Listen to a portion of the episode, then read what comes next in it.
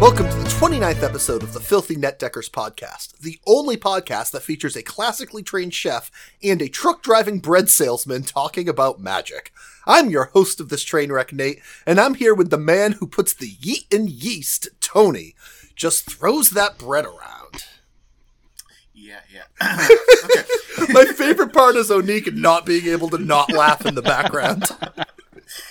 People love my jokes, and you made me write this intro and all the show notes with an hour less time than I normally get to write them. So you can't expect gold when I'm under this much pressure. Maybe if you didn't go to sleep before the sun goes down, you'd see that I needed to finish the podcast early this week. Yeah, well. Anyway, you guys start talking about things at 10 o'clock at night. I can't stay up that late. I'm old.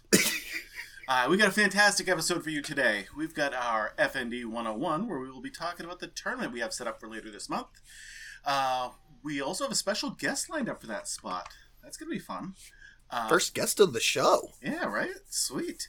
Uh, then we got some beginner tips, a uh, quick section to help newer players. We'll move on to alchemy and what we think of that. Hopefully, you think good things. I don't know. Find out what you think in a minute. Um, and then we'll go on to deck lists, which for me at least will be a little bit different than normal. Uh, so expect great things from this podcast as always. You mean you didn't just go onto the magic site and grab a deck list, Tony? Oh, I actually did that. And I'm Then how was it any different than every other week? because I'm not going to talk about that deck. that deck Oh, okay. looked absolutely terrible, and I just want to see how most of the decks you pull off that site are absolutely terrible. I went two out of three.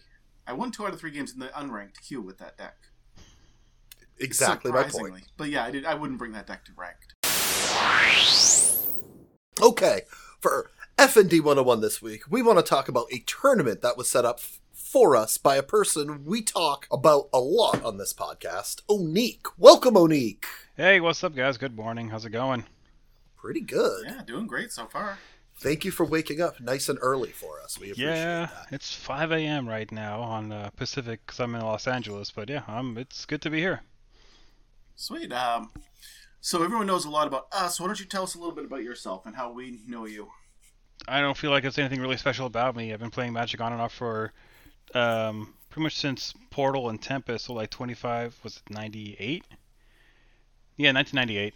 Um, really since Bunch of magic boomers here, huh? Yeah, paper boomers. Yep. Since um, Arena came out, I just pretty much when Arena came out, I was inactive uh, playing Magic at the time, uh, so I just got back into it, and then Arena just I got hooked on it, so I just pretty much went all in on it. A couple friends just had a group, and I joined it, and then they just got started running tournaments casually, but the tournaments that they were doing were just so messy. didn't really have any kind of structure. The rules didn't really make any sense, and I was like, um, if you don't mind me suggesting something, I think we should do this and that. Oh, that's a great idea. I'm like, oh, okay. And then like, oh, the like next tournament, he's like, oh, what other the ideas you have? And I just kind of kept suggesting things until like they just said, oh, you want to run it? And I'm like, okay, sure, I guess. And it was a group of like 10, 12 guys, and it was fun to run it. And I guess the things that I said made sense, so we actually got up to like 24 people.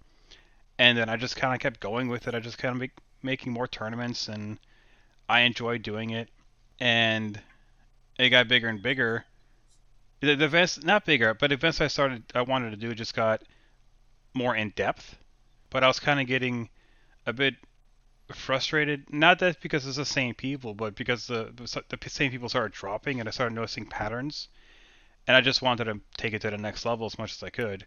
So really, I started expanding, finding finding new people to to play Magic with, pretty much.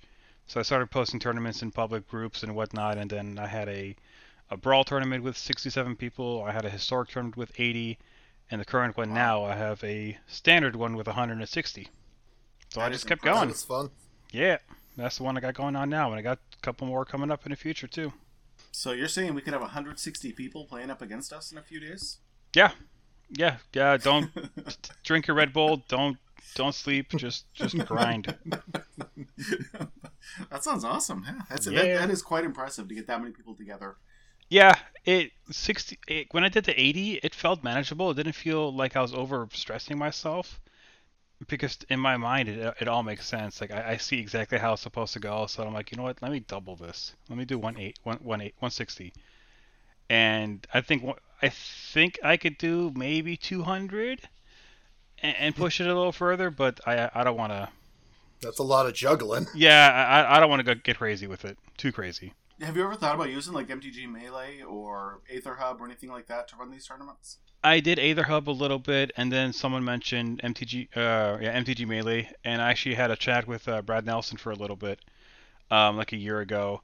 At the time, the only way I can really set myself up was if, if I was like a WPN, like with, with a game with a LGS, or if one other condition that I that I couldn't meet. Plus, the tournaments that I do typically are very uh, on a very flexible schedule, and MTG Melee doesn't really accommodate for that. It's not like okay, here's round one, play whenever. Mhm. So the only real option that I had to myself was just do it on my entire my entirely on my own schedule, my own way of doing it. So I just did it all manually. Yeah, that just sounds awfully difficult to run. Yeah, Time, time intensive for sure. Yeah, it is, especially on on the day one of the tournament where like literally I have you have like 80 active matches and people are just DMing you. Here's a result. Here's a mm-hmm. result. Here's a result, and like half of them miss like, okay, what group name are you in? Who's your opponent? Like, if someone's just because someone should say, I won. Fantastic. What does that mean to me? I don't know. Who are you? Who's your opponent? Because I forget you quickly. I'm like, I don't even realize if you're if you're in my tournament or not. Yep. but yep, exactly. But it's Yeah, been that- fun. That, was It is fun. absolutely me, but it was the first time I'd done one of these tournaments, so Oh, it's it was several. I I told I remember, I remember at this- this point I told the same person like four times like I need the group name please. I need the group name please. Like mhm. just help me out. 'Cause I'm not going to be able to hunt down your name and then go find all of my groups and then figure out where you are. Yeah, way too much work. hmm Yeah, I've done like four year tournaments now, so I've always enjoyed them. How many have you won? Uh, j- just one, I think, maybe two.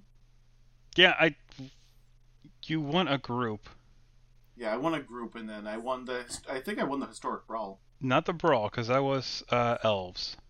That was um Tassi Unger. Okay. Then the one before that was a historic one.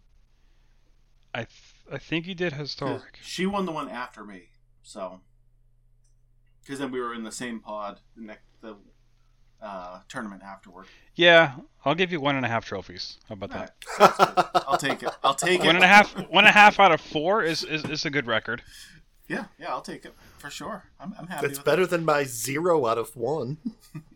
Yeah, it is. All right, so let's go over some of the details about our tournament that's coming up. First of all, it's going to be called uh, Beat the Filthy Net Deckers. I'm pretty sure. Yeah. December 19th at noon Eastern.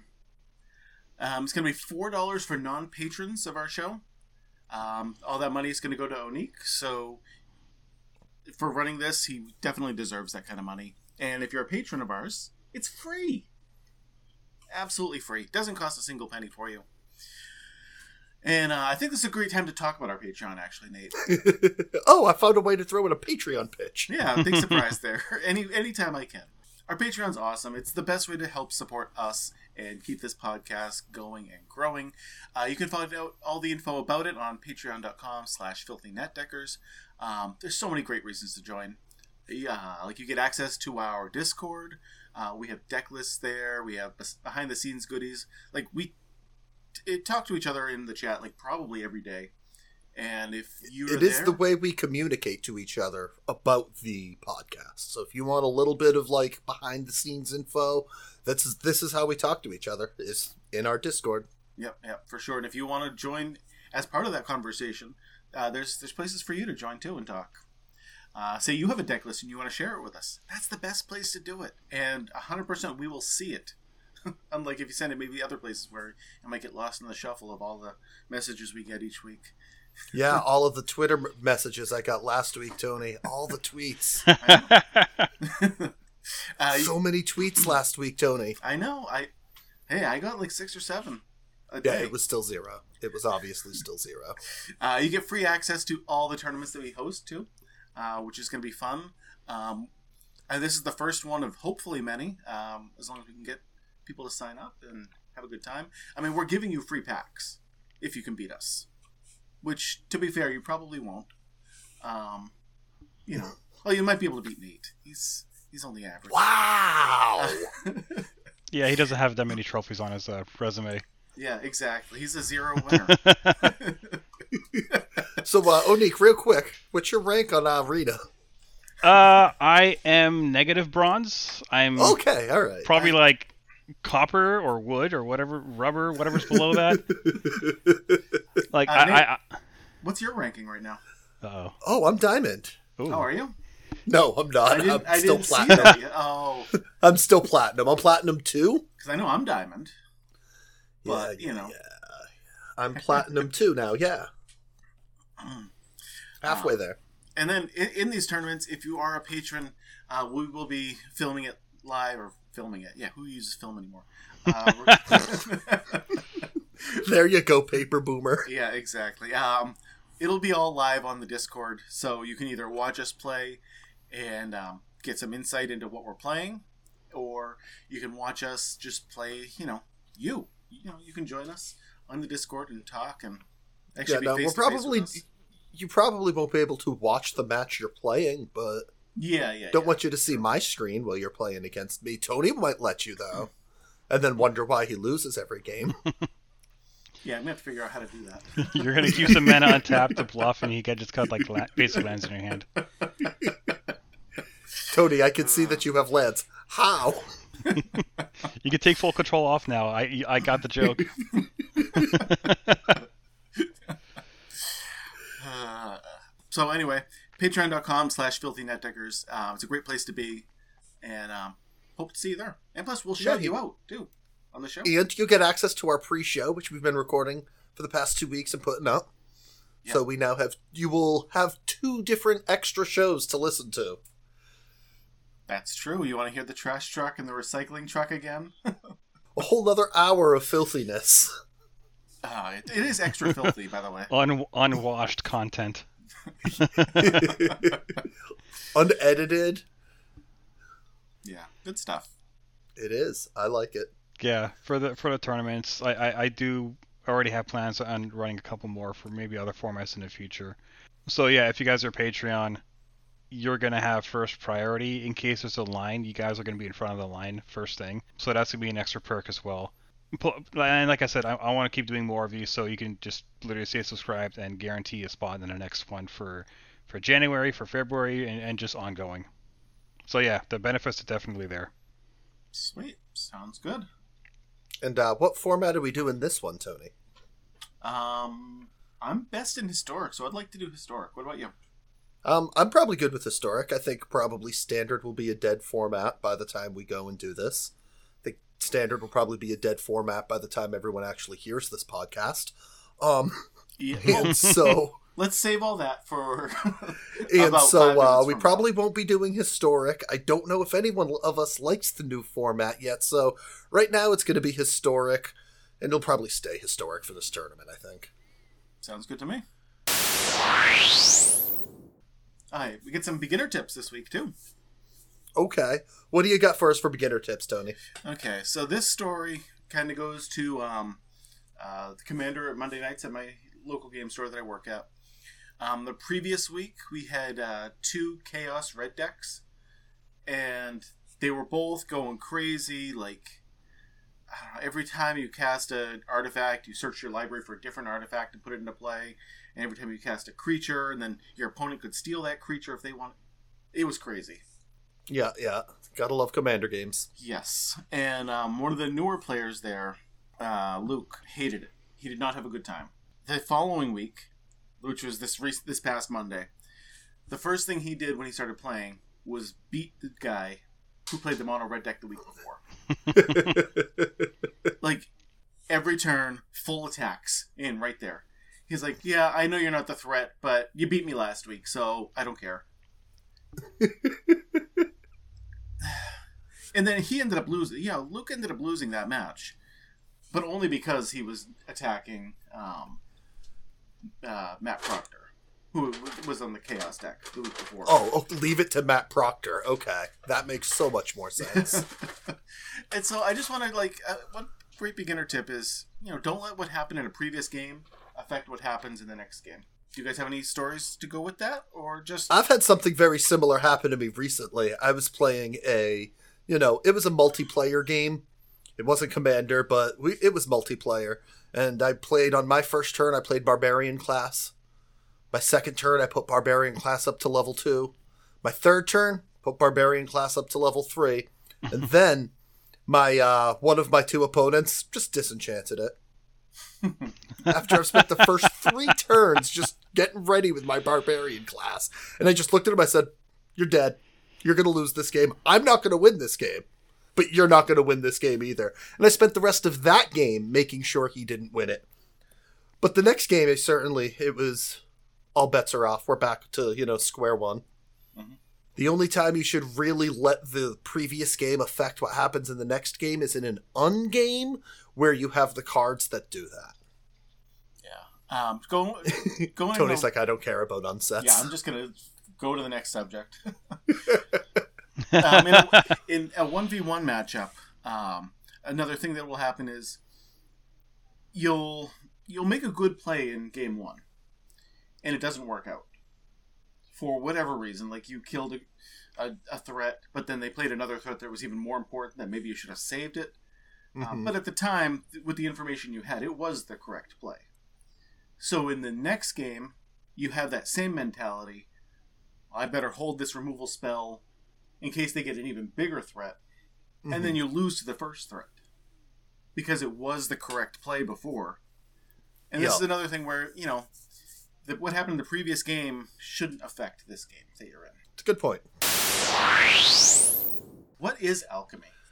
So apparently last week after the podcast, because it always happens when we're all done recording the podcast that this stuff is announced, they announced a whole new Magic the Gathering format on Arena called Alchemy. What Alchemy is is we're going to throw air quotes up here and called it fixed standard, I prefer I prefer standard oh. 2.0. standard 2.0. Yeah, All right, I like that. 2.0. yeah. they've gone the way of you know Davriel's withering and all of that other stuff, and have made it so that they're edit they're editing cards on on the fly. They're fixing them right away. You know, Faith, Faceless Haven is now a three three instead of a four three. Everything about this card is the same except now it's a three three. Okay. Um, And and then other cards have gotten even bigger, you know, buffs. Esika's Chariot, or not buffs, uh, losses. Esika's Chariot now only makes one 2 2 cat creature token, but its crew cost is only two. so that- they're not making these cards unplayable. They're just that balancing does them down. that balance Esika's Chariot because you don't have two cats? Is the two cats what made this card ridiculous? No, but it, it certainly made it ridiculous. Like it, it You're was still going to go turn four I think- I think it just- Chariot, turn five Renin seven, and then use the one cat to crew up the chariot, make a copy of the other. Th- it's st- the gameplay with this card is still the same exact, in my opinion. If you sequence those two cards together, sure. But I think Chariot just itself generated a lot of value. yeah. And they just wanted to tone it tone it down a little Because bit. if you kill the chariot, you still get two two twos for four mana, and your opponent's down a card. All right. I guess if your if if your thought is all I have to do is kill the chariot, and then you, they've paid four mana for a two two creature, that does make a lot more sense. Yeah, yeah. yeah. Because I feel like sometimes the best play was um, Prismari Command, where you can like kill a two-two and then destroy the artifact, but you're still behind it. You're still behind That's- a cat. It's a very good point. I feel the same way about Alrund's Epiphany, though. There's it, Alrund's Epiphany has changed to you only get the flyers if you foretold the, if you foretold the card. Are people casting this for seven a lot? That this is going to matter? It was mostly for the um, galvanic iteration. So if you if it's copied, Ah. you don't get the burst. Gotcha. And also the the foretold cost went up by one. So instead of like blue blue five is but instead of blue blue four is not blue blue five. I did not see that part. So Yeah. the foretell cost is the same as its mana cost now. Gotcha. Yeah. And uh, one more thing about that: a, a few times when I've played that deck, um, on your extra turns, if you're not going to kill him yet, you draw another one, and then you would just cast it. Mm-hmm. and get the birds and get another attack phase in. Yeah, and that if you do that now, you foretell it. Your opponent's going to get a turn in between because you can't cast it that turn. Mm-hmm. Or if you do cast it that turn, you just don't get the birds, so you can't really end the game. So, but I mean, the card's still going to be strong. All these cards, I Oh, don't yeah. think are getting nerfed out of oblivion, you know, into oblivion. Mm-hmm. Yeah, I mean that's because alchemy is doing two things. One is modifying existing cards, like what we just said. Another example is uh, Luminarch Aspirant, because currently we all know it's a, it's a two mana one one that gets a counter before combat. It is now changing to where at the end of turn it gets a counter instead Ugh. of before Ugh, combat, It hurts. which it is a significant weakness. I mean, at the end of a turn you still have a two two, or, or or an extra counter on one of your cards, which is on the surface it sounds the same, but when you realize that you can't put the pressure on your opponent the same way that you could, it's, a gonna hurt. difference. That's the Yeah, biggest it's not nerf. two damage. Yeah. It's not two damage that second turn. It's two damage the third turn instead. Yeah. Um, another one is Goldspan Dragon. Same card, same cost, uh, but instead of because right now it's when it attacks or gets targeted, you make a treasure. They're taking away the treasure par- portion when it gets targeted, so it only makes the treasure on attack. Honestly, thank God. Which- I love this change. Yeah, it, it just made it to where like if you want to like infernal grasp it or whatnot, They can't counter it. they, they can't counter it. They, they can't do you know negate it or um, uh, disdainful stroke or whatnot. Yeah. Uh, So So it, it makes it a bit easier to kill all of, and not as lucrative because that's a lot of treasure Mhm. generated. all of these changes I love so far. I think I don't have a problem with anything so far in this. But I mean, Well, it- but it's more than just this, though. Yeah, the other half of this is, of course, it's not just making, it's not just changing current cards, but they're going to add new cards to this alchemy format, and these new cards are all in line with like the historic stuff that they put out, where with perpetual and these arena only abilities. Yeah. So it looks like Yeah, seek, conjure. it looks like every single card in this, all of these arena, all of these alchemy cards, all cannot be done in paper. They all have something about them that make it so that it is an arena card and not a paper standard card.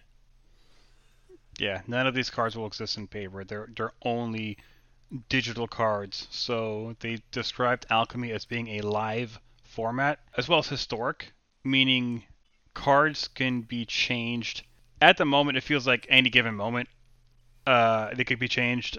I'm sure they're gonna do it as a monthly thing and maybe like a heads up, like oh by the way, let's say on December 15th they'll say.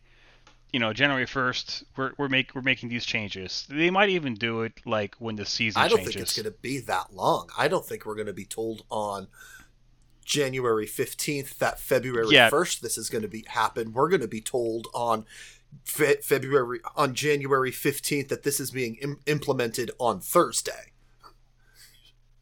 Yeah, it's probably going to be Yeah. very it, maybe like Yeah, like two think days. they exactly. did or say They're going to give us very little.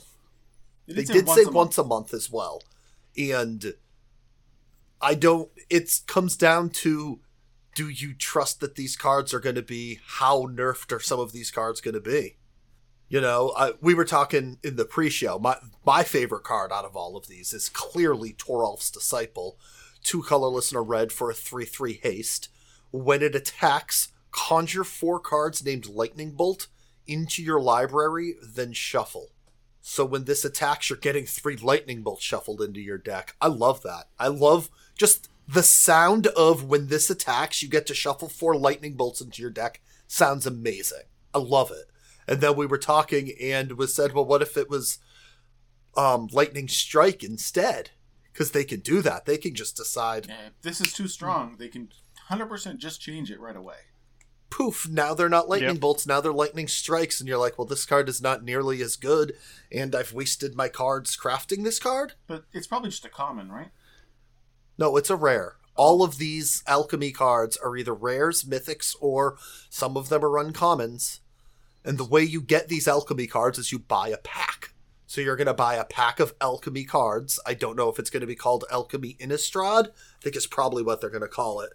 So you're going to buy an alchemy pack and you're going to get a rare from alchemy. You're going to get some uncommons from alchemy, but every single one of your common cards are going to be from standard. Just seems like a lot of extra wild cards are going to be needed if you want to if you want to complete the whole set.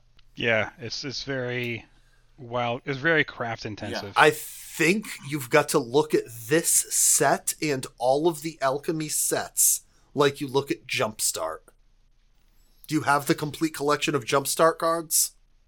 Uh, mostly. Really? Yeah.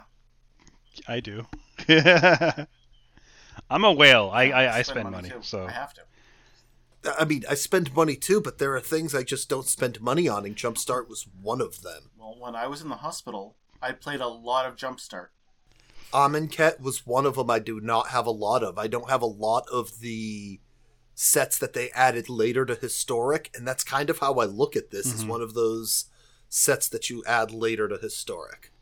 Yeah, but you're adding it to standard oh. 2.0. I, I understand that, but it's just being like added. I don't know. I don't expect to get anywhere close to all of these cards. I don't really expect to spend that much on alchemy. the potential for brewing is pretty nice in alchemy because cards are weakened. N- not all cards are getting nerfed. Some cards are getting buffed.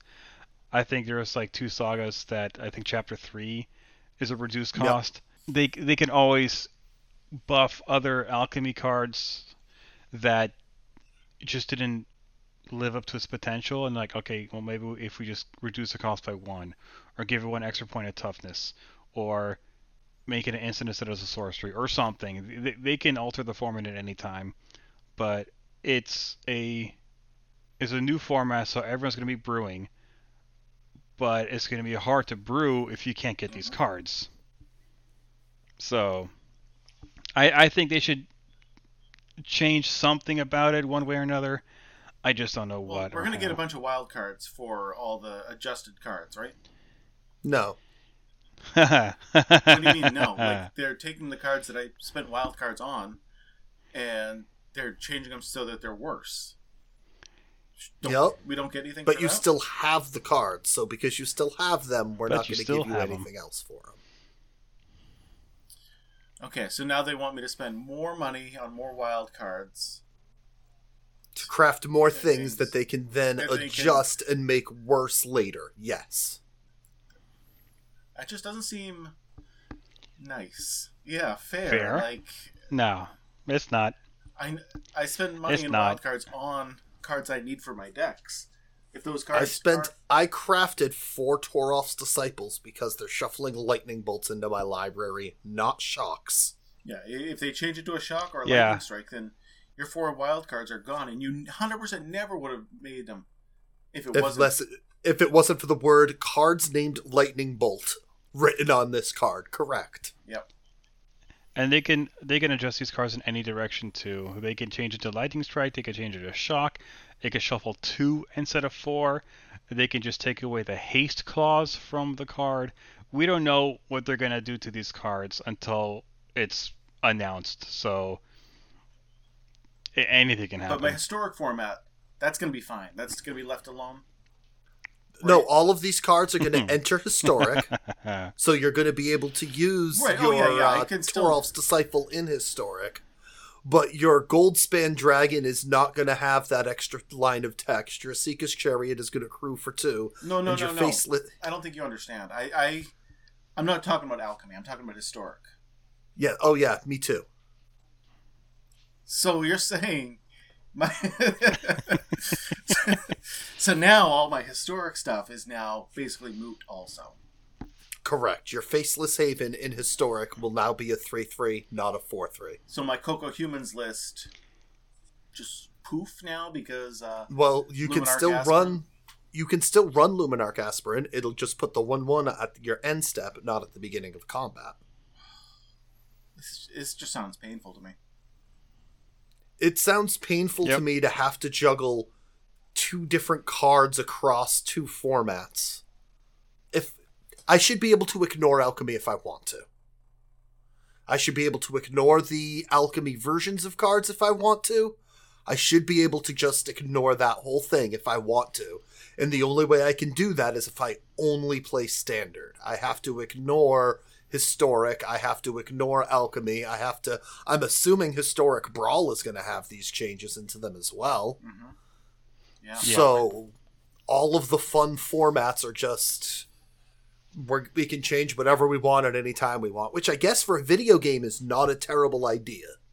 For a video game, being able to change things on the fly is great. But I don't know, give us something for doing it. Yeah. I like the direction of the overall direction of, of, of really expanding the digital platform. I just wish that they wouldn't touch live cards. Just leave those alone. Because another thing that they're doing is that they're unbanning Omnath. Let me rephrase. Omnath is remaining banned in standard. It's getting modified to where it's going to be playable in historic and alchemy, and both of those versions are going to have. It's going to cost five mana instead of four. So it's going, to, cost one more generic mana, and instead of a card draw, it's a scry. Hmm. So you can play with Omnath again in historic and alchemy. But to me, I don't know if you want to do tinfoil hat time or not, but to me, it sounds like with any card that becomes overpowered or oppressive or whatever, they can skip the ban, modify it, not give us wild cards, and say, "Hey, look, the card's still there." I don't there." think that's a tinfoil hat. I think you just hit the nail on the head, man. Yeah. Yeah, like I one like one card for example that, that I keep I keep going back to is Cauldron Familiar. It for a while Jund Sacrifice was the strongest deck in historic and if there was a card to look at, I think it'll be Cauldron Familiar because it it was banned in standard at the time. Um, the play patterns are repetitive. The clicking is cumbersome, we'll say. I think Cauldron Familiar is a fine choice to, if it had to be banned, I think that would be the card. But now they can just, instead of, instead of just banning it, they can just change the text on it to where, like, let's say, it just instead of coming back into play immediately, it comes back at the end of turn. Mm-hmm. So instead of giving the wild cards for it, they could just modify the card and say, "Oh, look, here, here's the same card," even though the deck is going to function entirely different. And I don't like that thought. That- I don't like I, I don't like to where any card could be could be messed I've, with I've said time. that same exact thing. I don't like that they can mess with the cards and not give us anything for it. If you want you want to adjust a card, I said it when they did the Davriel's Withering. If you want to adjust the card, I get no issues with that. Ban it first, show that there's a problem, fix the card, and give it to us. What they did with Omnath, I think, is exactly how it should happen. The card is banned. You've given us four wa- ra- mythic rare wild cards to make up for the four we've crafted. Now you want to fix it and re-give us the card? I'll take it. Yeah, I mean they can unban Fires of Invention. They can unban Once Upon a Time. They can unban um, a few other cards that are currently banned in Historic because we already received compensation Mhm. for that.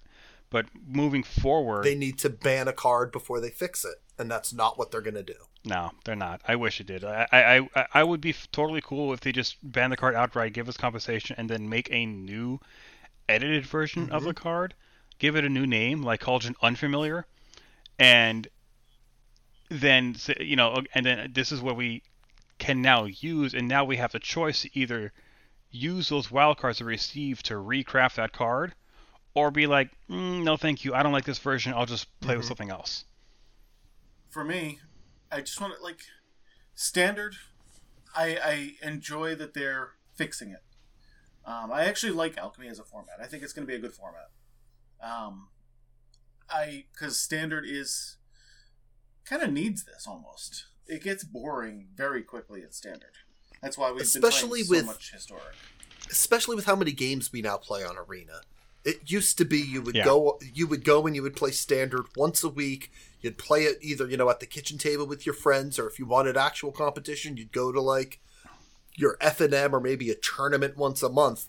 But now you can play more games of standard in one day than you used to be able to do in an entire standard, you know, season before the next set comes out.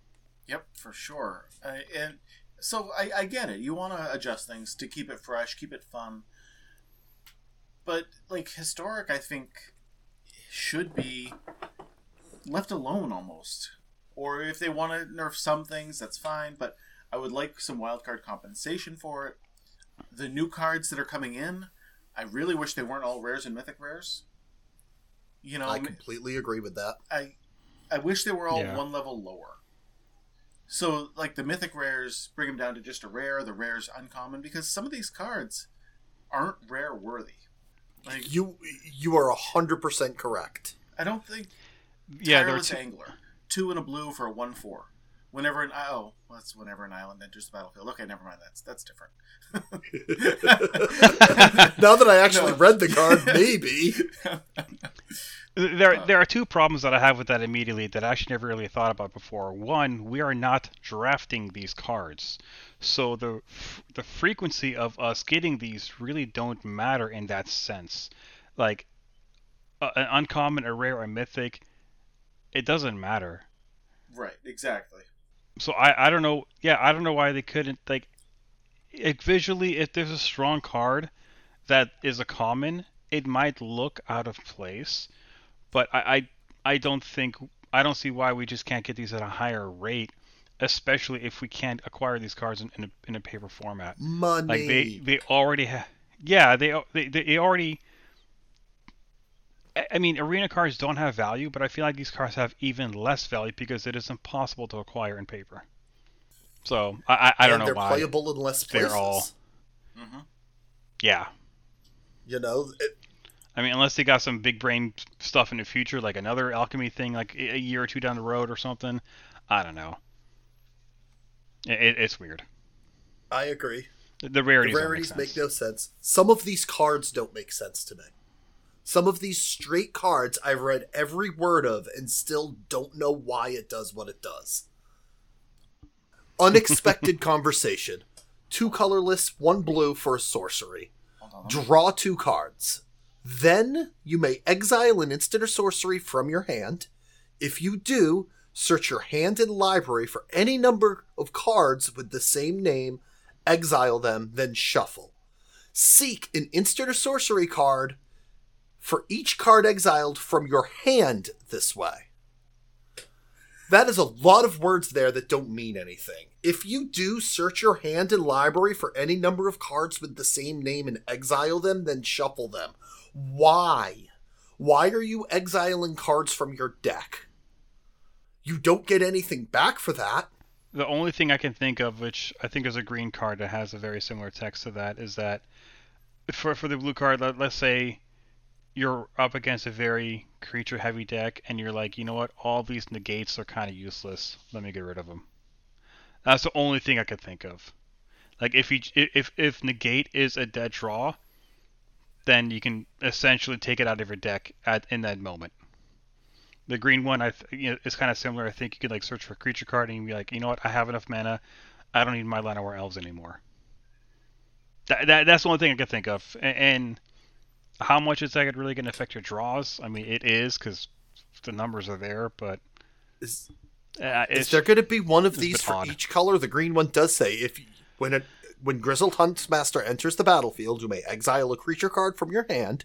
If you do, search your hand and library for any number of cards with the same name and exile them. Choose a creature card you own from outside the game. Conjure a duplicate of that card to your hand for each card exiled from your hand this way. Okay, see that So- one makes a little more sense. You're only getting you're swapping a creature from your hand with another creature. That makes sense. Why do you need to search out four copies from your deck? It makes what you said. Sure, absolutely. Let's get rid of Llanowar elves or negates in a matchup where it doesn't work. So what?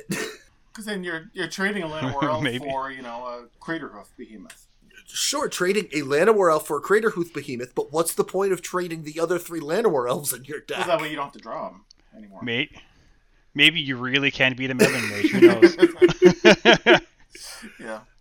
they some of them ma- don't make any sense and then other ones i think are great and i'm surprised it's taken this long for these cards to be printed patient Zero, oh, a colorless Patient and a Zero. black Yep. Creature zombie 2 2 lifelink. Damage isn't removed from creatures your opponents control during cleanup steps.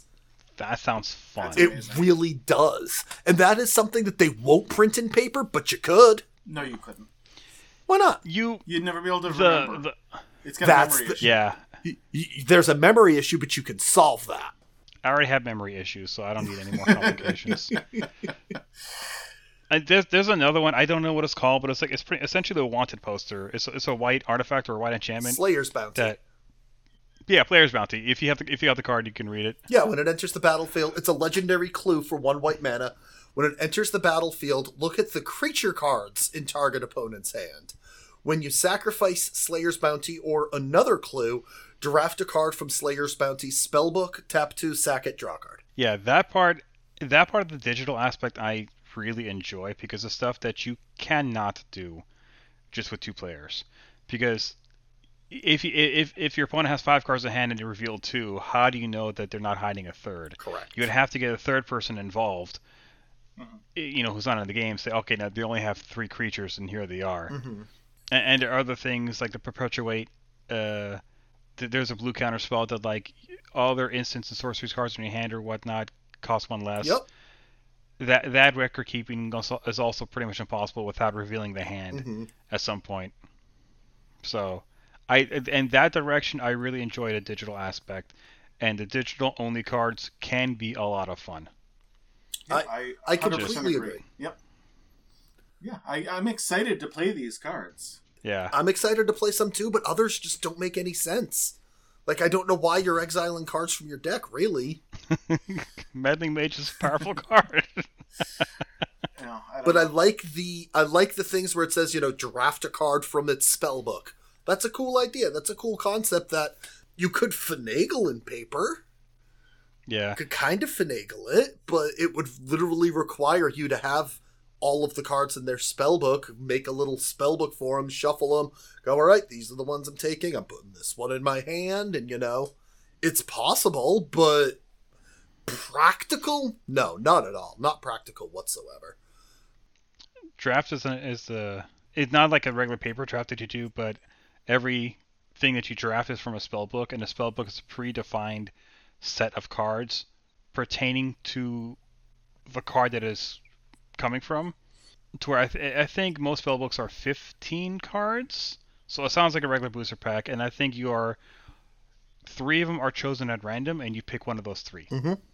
And I know of some people who are putting together cubes, paper cubes, and adding these cards to their paper cubes. Oh, wow, that sounds difficult. But it like i said it's not Yeah. practical but you can add in for instance key to the archive. If you know all the cards from the spell book put the spell book together have it aside so whoever drafts that card has access to that spell book as well. Mhm. you know i'm sure the seek stuff and the you know um let's see what else could you not actually do in paper? There's like some like seeking you couldn't actually do. Perpetual you probably couldn't do unless The you revealing specific cards is also very very difficult. Mhm, s- revealing specific cards, but I'm sure like this lifelink when it enters the battlefield or attacks, choose a card in your hand. It perpetually gains lifelink. If you're doing a cube and your cube is already pre-sleeved, you can go, all right, this is the card that's gaining lifelink. I'm going to put this little piece of paper between the card and the sleeve to show that this is the one I'm giving Yeah. lifelink. You guys can all see that on that. So again, you it is possible to do, maybe not practical. Yeah, what if you didn't have a creature in your hand? Then you go, I'm going to put this. This is going to gain. Li- it doesn't say a creature. It says choose a Yeah, you- card in your hand to perpetually gain. Life. You can give Lightning Bolt life lifelink, and it'll still. Oh, really? I don't know if you'll gain life from it, but it says you. It says does not say creature. It says I choose a do. card. Huh, interesting. Okay. I think I think lifelink works on sorceries because wasn't there like two other effects that did that before? There was I know there was like a legendary creature white red from Uh, Dominaria, Soul. Yes, that was the uh, the Minotaur, something, Sun Speaker, yeah the Biobox a box promo. Moon Shaper. I'm yeah I'm just making up names No, right Fire now. Speaker. Fire Song and Sun Speaker was the name of the Hey, card. there you go. and it does say red instants and sorcery spells you control have lifelink. So there has been precedent where you can give instants and sorceries lifelink. So you're right. You could use this to give other stuff lifelink. I really like that actually. Turn turn one of my twelve lightning bolts I've added into my deck you have lightning into a lightning helix for one mana. That's awesome. Sick. Big brain play. oh boy. Wow, that's really cool being able and that's a mythic. That's a mythic right Yeah. there. That's ugh, of course Good luck. it is. Good luck doing that then. Yeah, right? Ugh. I don't want to throw another, you know, couple hundred dollars into Arena just for this. But I don't see any other way to play it without doing that. Yeah, no, I agree. Uh, so that means we move on to deck lists this week. Um, Nate, how'd you do this week? How did I, I did pretty good actually. I uh I ended up getting some decks from a couple different places. Ended up playing ended up playing your Turbo Fog deck for a bit. Enjoyed that. Ended up finding a Croxa Field deck with field with Lotus Field and um what's the name of the card? Stifle. Yeah, yeah, I've, se- I've been seeing a lot of that out there. So uh turn one I played a blue mana, turn two I played my um Lotus Field and had to sack both my lands and I'm like, why didn't you let me stifle this? Oh, I have to go full control to stifle that? Yes, and do. immediately scooped the first game I played. Oops. Yeah, immediately scooped and then played three more game four more games with the deck and won only one of them. So that did not work for me whatsoever. Hmm. But I did find a very good, well working deck in Orzhov.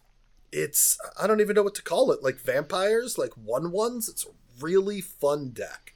Um, this runs one of that Dread Fugue, that's how you pronounce that. One black mana, target player reveals their hand. You can choose a non land card from it with mana value two or less. That player discards that card. If you kicked it, I mean, I'm sorry, if you paid its cleave cost, it doesn't have to be a card with two mana value two or less. Um, two Intrepid Adversary, four Luminarch Aspirant, three Meat Hook Massacre, two Valki God of Lies, which I've actually won the game with the backside of Valki with this deck. Nice. Enjoyed the hell out of that. Four Vanishing Verse, which is an amazing card. Two Reidane, four Wedding Announcement. This card is the ultra VIP of this deck. Love this card so much. Gives you one ones every turn, and then after three turns, it flips into a Glorious Anthem. Mhm. One Hagra Mauling, two of, I'm going to mispronounce this. Tell me how to pronounce this right. Henrika Damathri. Sure. I need to look it up. Flying at the beginning of combat on your turn, choose one that hasn't been chosen. Each player sacks a creature, you draw a card and lose a wife, life or transform them. And then the backside is the 3 4 flying death touch life link. Pay one black black each creature you control with flying death touch and or life link gets plus one plus zero until end of turn. yeah, Henrika sounds right. Yeah, Henrika Henrika. Dom Domnathi. Um, runs two Soren the Mirthless, three Edgar Charmed Groom, two Lolth Spider Queen, and one Emer- Emera's Call, and then a bunch of dual lands, including some that produce red mana to help cast the backside of Valki. So is this a standard deck? Yeah. Standard, yes. Okay, Yeah, 100% standard. I've played this deck. I've played 25 games. I've gone 18 and 7 with this deck. Ooh. Nice. 72% win Damn. rate. On the play, I have a 72% win rate. On the draw, 71% win rate. Ooh, nice. Okay. So, yeah, I could not play another game with this deck because the win rate was 72, 72, 71. If I played one more game, that would have ruined that. And I'm like, all right, so I can't. Yeah. 25 is a good sample size. Yeah, tw- Oh, yeah, it was great. I the first game first game I played with the deck I lost, then I went 2-0, then I went 4-2, then I went 3-0, then I went 2-1, then I went 7 and 3. Loving this deck just going straight up. Um like I said that wedding announcement, here's a 1-1, here's a 1-1, here's three 2-2s now. You know, you could use those as blockers early. Um Lolth is great with wedding announcement. Wedding announcements giving everything plus one plus one. Your Lolth now you have three twos, Mhm. which is amazing. Sorin is great being able to drop down your two three black vampire creature. Like you said, sometimes he's just two, two, three black flyers. Sometimes you just minus him twice to get those, especially with an Edgar out, because Edgar will pump the those tokens. Edgar unfortunately doesn't pump the wedding announcement tokens. the wedding announcement doesn't invite vampires, it invites humans. Yeah, for food. I want vampires so it can get pumped, but whatever. Many games have just been won off of just drawing a removal spell at the right time. Just having the right removal spell at the right time. The Intrepid Adversary is a great pump spell as well. This is all about just putting out a bunch of little 1 1s and swinging in with them. And this deck does it really well. Uh, question. Um, Yeah. When uh, this has no cards are going to be nerfed, right? These are all normal cards. So when alchemy comes around, This is be- no. I have no. No. Every single one of these cards have the ability to be nerfed at any second in Alchemy. Well, not Tony. till next month. So you have a month to play this. if I wanted to move this over to the alchemy queue, this would play exactly the same in Yeah. standard as it would in alchemy. No, that's not true. Luminarch aspirant. Oh, okay. Ah, yeah. yep. I didn't remember you saying that, but okay. Yeah, Luminarch aspirants in this, so that'll get nerfed in that. That being said, that this deck does not survive off of those one-one counters at all. Okay. It obviously helps. You know how good this card is. They're nerfing it. That's how good it is. Mhm. But very, very rarely is it these plus one plus one counters that win it for me. It's wedding announcement pumping my whole team while giving me three creatures over the past three turns. It's you know the Lulf being in play. It's it's when they board wipe and kill Edgar, and then Edgar flips and starts making me actual vampires. And then when Edgar comes back, they're all a decent size especially if you've had a wedding announcement out. Those he's pumping out two twos already, and then when he comes out, they're all three threes. And Like I said, I have dropped, I dropped um Valki plus two, plus two, minus eight, and just had so many cards available for me to cast. That sounds disgusting. and my opponent kept playing. They like kept playing until I actually killed them. It was so much fun. this deck is a lot of fun. That's why I keep playing it. Not just because I'm winning with it, but the mono white, I'm five and one against mono white. Mono black, I'm four and zero against mono black. I've lost against the Izzet deck twice, and I've lost against green white once. And mono green was my other was another loss. But for the most part, I'm doing really good against most decks. Nice. Nice. All right, Tony, your turn. Okay. Um. So, I have been playing the exact same decks that I have for the past few weeks. Because they're good and they make you been- mythic. Uh, I'm not mythic yet. I uh, just hit diamond, um, six days into the format. So, that was I was pretty happy with that. Um, this my deck got me to plat too, so I'm happy so far. Yeah, I, I've, been, I've been playing a lot though over the past like week or two. How many Mhm. games? I mean, just from my computer, I played. uh That's not the right stuff. I'm up to 109 games so far, Yeah, I've got 82. But I've been playing on my phone too, like in bed. Mhm. So it's probably a little bit more than that. Uh, but I've been playing just the same decks. Um, my colorless black deck is 57% win rate. The humans is down to 52% win rate, still above 50% though, which is what I'm happy Mhm. about. The turbo fog deck is still at 62%. So, you know, things are going good. Goblins hasn't been good for me. Well, that's because Goblins is not a good deck. Yeah, but Not anymore. it's fun and quick. Like that, the thing I like it's a quick Goblins- deck, I'll give you that. Yeah, it either wins or it doesn't in like four or five turns. hmm Unlike the Turbo Fog deck, Which takes forever. yep, I've been playing that deck too. Some of the, sometimes those games take so long. and that in, when you play a twenty minute game, you know, one game, and then you lose, it's like Mhm. I just, hmm it's very frustrating for I sure. feel you. What's the win con on that? Is it just like an ultimate ultimate Teferi or something? Ultimate Teferi is one of the Ugh. major win cons, and um, it's got a Hydroid Krasis in it. It's got um, Alrund's Epiphanies. It's Brazen got one Hydroid Krasis in it. The win con is Teferi. Yes, Ugh, that that's that's a grind. it is. But it wins. That is a grind. But it wins so good though. Yeah. Especially when they go, "Oh, you just played a Teferi. I'm attacking," and you're like, "Fog."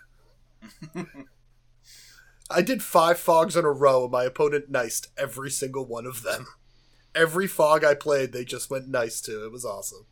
So I've already talked about all these decks. There's no reason for me to talk about them again. If you want to listen to them, previous episodes, you can go listen to them. There, there are a lot of great decks. But we did have the Innistrad set championships recently. Ah, So I figure we can go over some of these deck lists and uh, talk about them. sure. That was a lot of fresh net decks to grab from that. Yes, for sure. um, this is just the top eight list that I have right here. Um, I don't know if you guys happen to have the same list up. Um, I'm, I'm looking for it. I, I honestly haven't looked at these. okay. Yeah, no, like I'm gonna kill these people's names. Uh, Yo, you mean you're gonna kill the entire Japanese team that won the uh yes. the thing? You're gonna butcher all of their names? I'm just gonna say Yo because that's his first name. Uh, he was on Jeskai Creativity. Uh, it's got three Serra's Emissary, three Mizzix Mastery, four Indomitable Creativity, three Anger of the Gods, two Expressive Iteration, four Hard Evidence. If you don't know what that card is, it makes an 0 3 crab. And investigate for one mana. Oh, Izzet creativity? Uh, Jeskai Creativity. Jeskai. Oh yeah. It's also got four Magma Opus, three Unexpected Windfall, three Prismari Command, one Justice Strike, two Fire Prophecy, three Spikefield Hazard, one Pact of Negation, and a bunch of lands. Um, I've gone up against this deck quite a bit, and it, it's strong. When Serra's Emissary comes out, if you are playing a creature deck, forget it. And if you don't have an answer to Serra's Emissary right away, you're dead in three turns. Mm-hmm. So, like, and they could use the indomitable creativity. What, on turn three, turn four. Yeah, probably turn three with a magma opus. So Yeah. yeah, it, it's really strong, really good. Um, it's got uh, the anger of the gods for any of the small creature decks, elves and humans and stuff like that. I, I like this deck. I don't like playing this deck, nor do I like playing against this deck.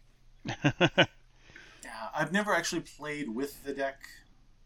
I haven't played with Indomitable Creativity, but I've played with Serra's Emissary as the win con, mm-hmm. and I have found that I'm not lucky enough to be able to name creature and then have my opponent only have creature stuff.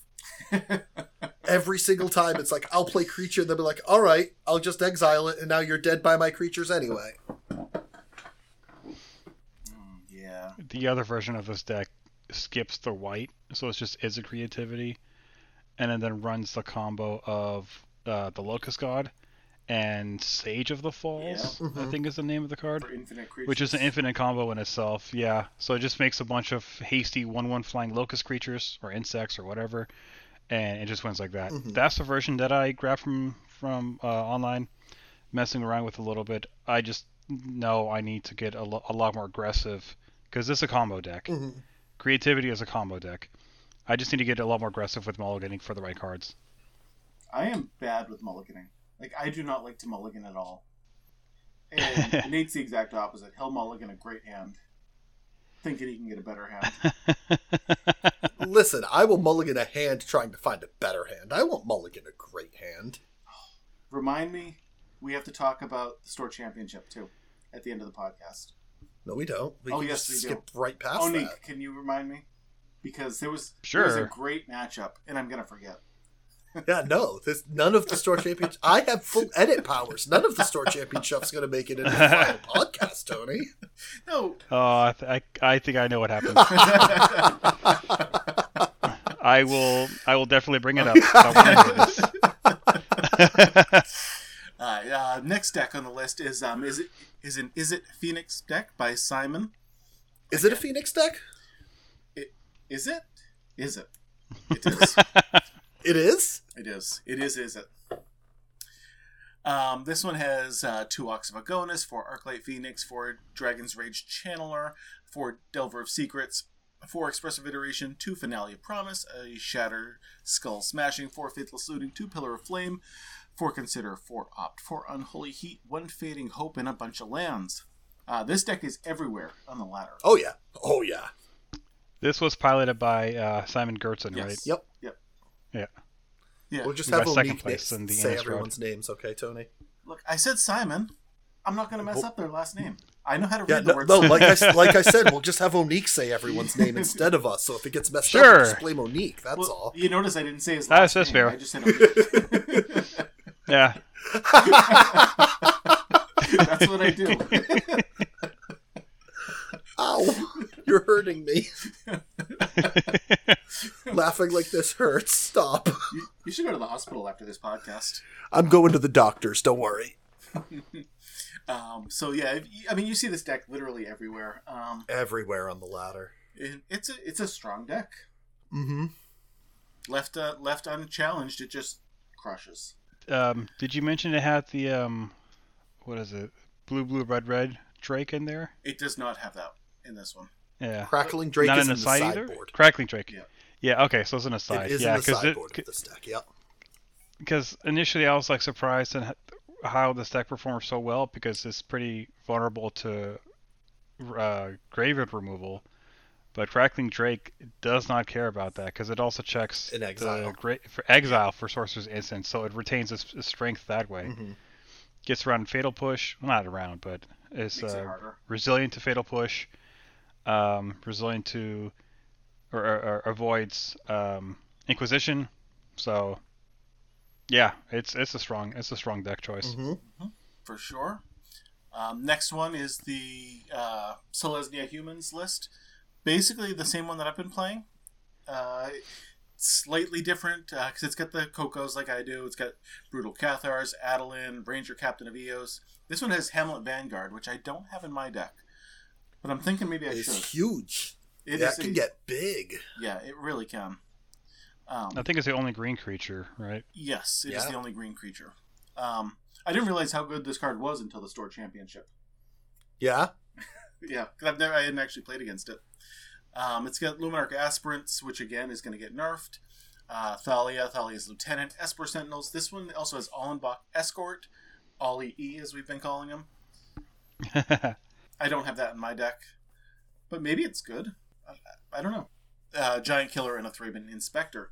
But this deck, I mean, when I'm playing my version of it, it's 52% win rate, so hmm it's a solid deck still. And clearly did good enough to get top eight. Yeah, I mean, he, he's a good player too. Christian Hauck. Probably killing that last name too. Uh, it's five letters. H A U C K. Mm, Hawk. Hawk, Hawk, maybe. Listen, Uh, I've pronounced five letter names wrong before, okay, Onique? Yeah, like mine, for exactly. uh, there's also a Golgari food list uh, by Yuki Ichikawa. I got that name. That down that one you did right. Yep. that one's um, basically the same deck that Onik was talking about earlier the Golgari Food with the Cauldron Familiars, Gilded Goose, Shambling Ghast, Ravenous Squirrels. Um, when I've played this deck, I loved Ravenous Squirrel. I know. I know. I, I, hate love hearing. I love hearing you say you love squirrels, so I absolutely remembered that. Yep, yep. Um, it's got four Deadly Dispute, four Fatal Push, a Village Rites, uh, four Witch's Oven, two Soul Guide Lantern, uh, Trail of Crumbs, and a Meat and Meat Hook Massacre. This is a uh, Lurrus deck, which it took me a while to even realize that. Because everything's under two, under two, two or two and up, two and less. Yeah, it, it's kind of surprising that it is. Like, Because it's Um, very powerful. yeah, because all these cards are like stupid powerful. Meat Hook Massacre is technically under two, huh? Yeah, it, it's yeah, because I, I I was staring at that and I'm like, well, no, I, I guess this this CMC or mana value is is two. You, you just want to put a higher value for X, but you Mhm. just Lurrus doesn't care. X is zero. And But th- yeah, but I'm this is not the one that won the mistaken- whole Innistrad championship. this deck was run by that entire Japanese team that made the top eight. Mhm. So there Yeah, was four they're- copies of this deck in the top eight. Yeah, five Japanese players made top eight, four of which tested together, uh, and three of them registered the exact same 75 Golgari food. And it won, so Yeah. they, were- did, they did So the testing right. was pretty great. But how crazy is it that it put f- that four people tested out one deck and all four of those players made the top eight? That's nuts. It is nuts. It is absolutely I- mean, nuts. More players tested it, but the four Japanese that made top eight, at five total, excluding um, Yuta Takahashi, who won the Worlds last time. Yeah. Uh, he was not on the testing team. Um, for reasons I don't know. Uh-huh. The four that tested together, three of them registered. Other players still tested his deck. They just weren't in that testing Uh-huh. group. But that's that's still crazy that that, that Yeah. it put that many players, one team put that many players in the top eight is crazy. It's unheard of in the past, you know, few years at least. It has the second highest win rate out of all decks that uh, competed Crazy. for in, in the historic side. And then the other decks on here are all either is it Phoenix or this other Golgari food deck again. Yep. So, uh, I think we know the best decks to play.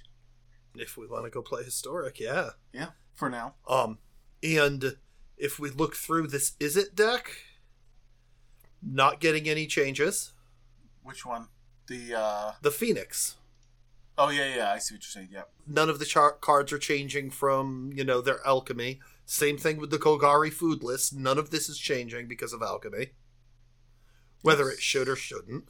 So these decks are all going to be here. I'm going to play uh that Golgari food deck. I really like that deck. I I have every card for this deck, so I'll at least give it a good old try. I think if I wanted to do the uh, Jeskai creativity deck, I'd have to craft some of the creativities, but I'm definitely gonna try the, uh, I guess the updated Rakdos Arcanist list. That was the actually the highest win rate out of all decks with uh, 59.7%. wow. It didn't make into it didn't make it into the top eight, um, but I think that's the one that Luis Scott-Vargas tested. Reid Duke uh, Reid Duke registered it. There's a few guys Mhm. who put that in there. And Rakdos Arcanist has been my pet deck for over a year. It's always been around. I've loved that deck, but it took it in a new a new direction, anticipating high graveyard hate. So I'm gonna take a new version out for a spin uh, later this week for sure. Sounds, Sounds good, to good. me. It ditches the Lurrus plan. Yeah, I'm looking Okay. at that list right now. It's running Sorin the Mirthless and Chandra Torch of Defiance in it now, huh? hmm That's Yeah. crazy. It's lo- a lot less reliant on the graveyard and can still just have high a high performance. Like i- i- if the graveyard's dealt with, it's like okay, well I can still punch you in the face otherwise. Mhm. That's cool. Um, so Nate, I don't even need Onique to remind So we need this. to uh, wrap up this podcast No, now, no, real no. quick. We- so uh, got a few more you can minutes. find the Filthy Net Deckers on all social media. No, no, no. so uh, we had our store championship uh, this past week, we did. and um, this is the store that I helped run all the Magic events for, and I have been looking forward to this event since I heard about it. Like I thought we were going to get cards that actually said "Toy Soldier Store Champion," but we're not a premium store, so that didn't happen, as we talked about. Yeah, I know, but you still are a the store champion, and you get a cool Wurmcoil Engine. Everybody who shows up gets a collected company that's worth like forty bucks, by the way. I don't know if you knew that. Is it really? Yeah. Huh. So, It's um, more than the, I paid to enter the tournament. yes, yeah, we did a we did a sealed event. Uh, we with- did sealed, and I love sealed. It was fun. Yeah, we had Crimson Vow uh, pre-release kits left over, so we're like, hey, hmm let's do that. Um, I had two people show up to it and tell the girl working behind the counter, I don't care if I win this. I just want to make sure Tony does not win this. I was one of those two people. Nate was one. Wow. He drove, what, a half hour out of your way to come down Like to my 40 store? 45, 50 minutes easy. Yep, just to come to my store to beat me.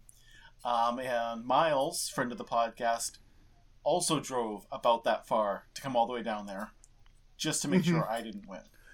And both me and Miles actually got to play you, which is the funny part. that the two of us said we wanted to beat you, and we were both your first two opponents. Yeah, we also had uh, Matt Proctor was there, uh, Lee, um, who's at every commander event that we run. Mm-hmm. Um, Ryan was there. He listens to the podcast too. Um, and Luke, that I was talking about earlier. Actually, Luke. Yep. Um, so when I opened my pool, uh, I looked at it and I had two overcharged amalgams, and the white cemetery creature. I don't remember what that card's called. Cemetery, whatever. Mhm. Ex- his flash, exile something. Whenever you play one of those, you get a one-one creature. And I had another. Oh, the one white white four four flying vigilance defender creature. Yeah, that thing was disgusting. That thing was awesome. Once it, once it got enough counters, it could attack. Yeah. And so I'm like, okay, well, I guess I should go white blue, but blue is the worst color in Crimson Vow. So I'm like, ah, I'd rather not. Let me look through all the black stuff. I had like two playable black cards. I'm like, okay, black's done. I'm like, red. Look through, I've got like three playable red cards. I'm like, ah, nope. My green was just meh. I'm like, I guess I'll play white blue. So I, I able was able to fashion a uh, Azorius Flyers deck but the problem was, it had no curve. It had a one drop, two two drops. I don't know, 14 three drops. Jeez. He was playing mono three drop the deck. Yes. yeah, Mono three. but they were all good three drops. Like, I'm like, okay, I can't do anything till turn three, and then I can't do anything extra till turn six, where I play two two spells. Um, but I played Miles first round and um, beat him. Pre- uh, it was a pretty close match. Game one, game two wasn't even close. He destroyed me, and then uh, game three, I think he got stuck on two lands, and Yeah. I was able to beat him down. And then Ah. he was uh, he was so upset that he left without his collected company. Yep, yep. He just took off. Like, "No, Miles, come back!" Like, Wait, really? yes. Literally, he left without getting his Oh. collected company. Yeah, I mean, it is frustrating to lose to me first of all, and then it's especially when you only get two lands that last game. And once you lose, you've you're not going to win anything. It's either first place or last. That's it. That's all this tournament was. Yeah, we, we didn't have uh, eight. Pe- uh, we only got seven people to show up. So everyone everyone got a collected company, and then everyone got a couple of Arbor Elves. I got a full play set of Store Champion Arbor Elves. Yep. Nice. Yeah. So I, I like, yes, I won round one. And Nate, how did your round one go? My round one was great. I got there and I'm like, I am hungry. Uh, we've got seven players. I hope I have the buy round one. I got the buy round one. My opponent was a Kelzone, and I annihilated that Kelzone.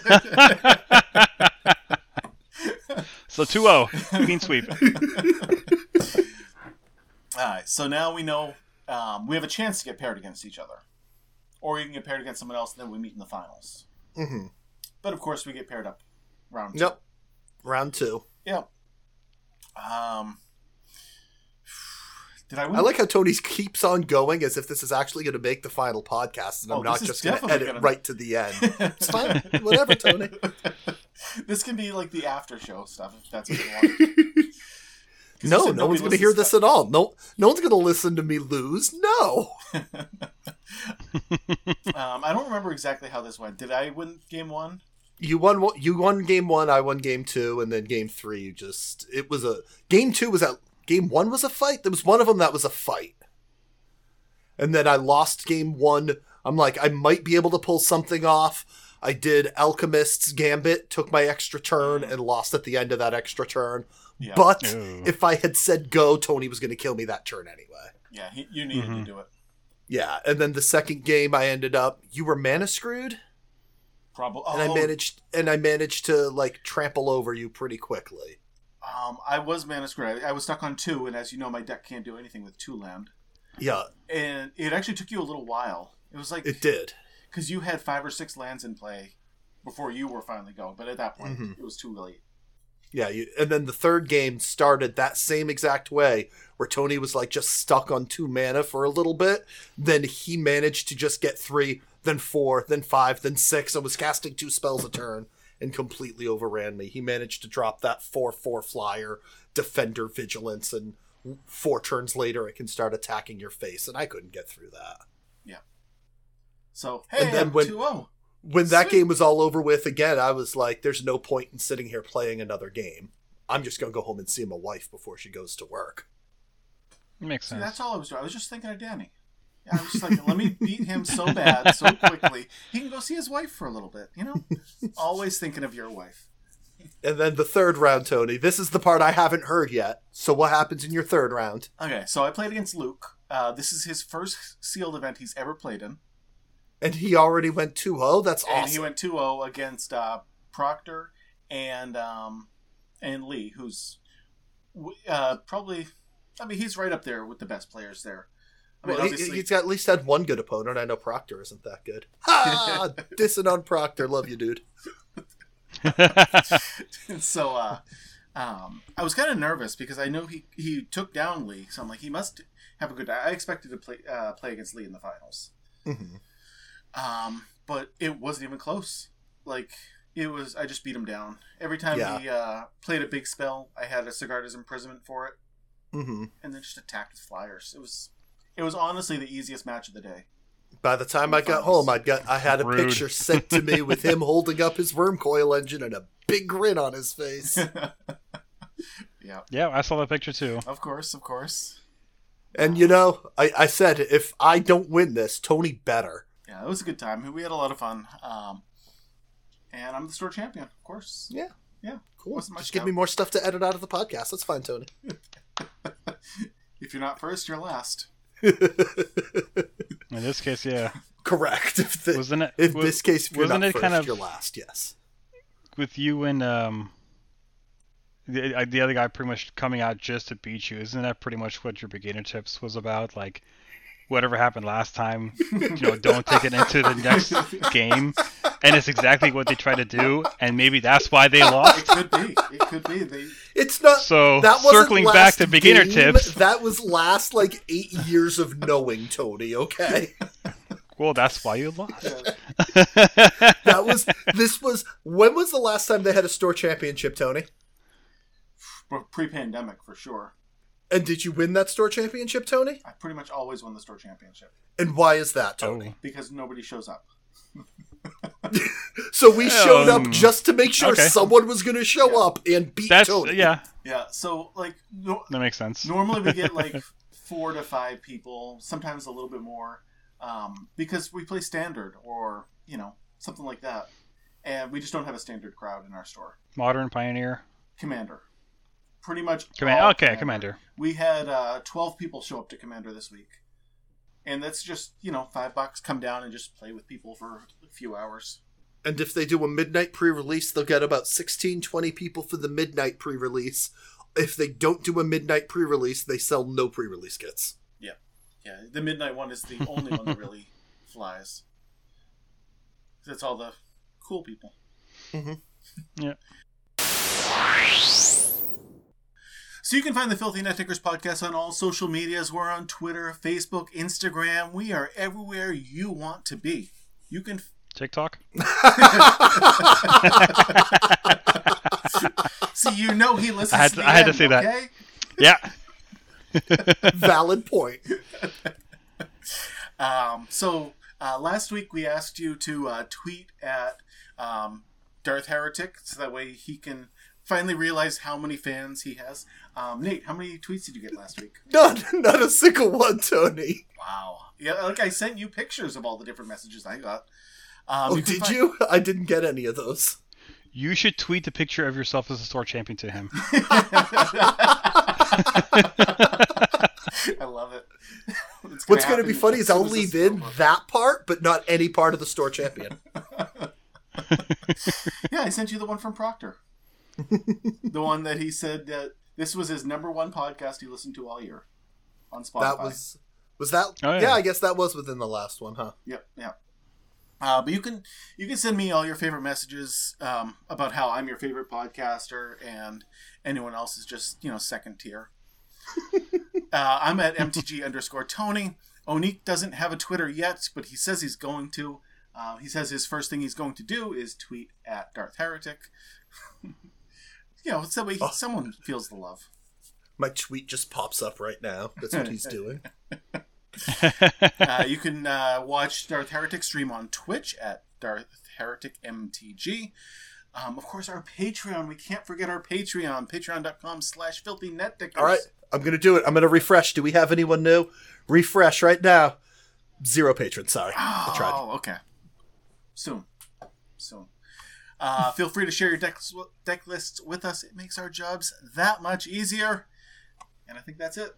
Wait, before one more thing. Okay. Thank you one more time to Onique for waking up nice and early and staying with us this whole cast. For, It was of fun course, you you, guys. uh, Thank you. Thank you for having me on. I appreciate it. It's, it's fun. It's fun hanging out with you guys. Good. We like that. That's what I like to hear. Yeah, thank you very much. And with that, That's it. We're done. bye. Bye. Bye. Do, do, do, do, do do do to do to do to do to do.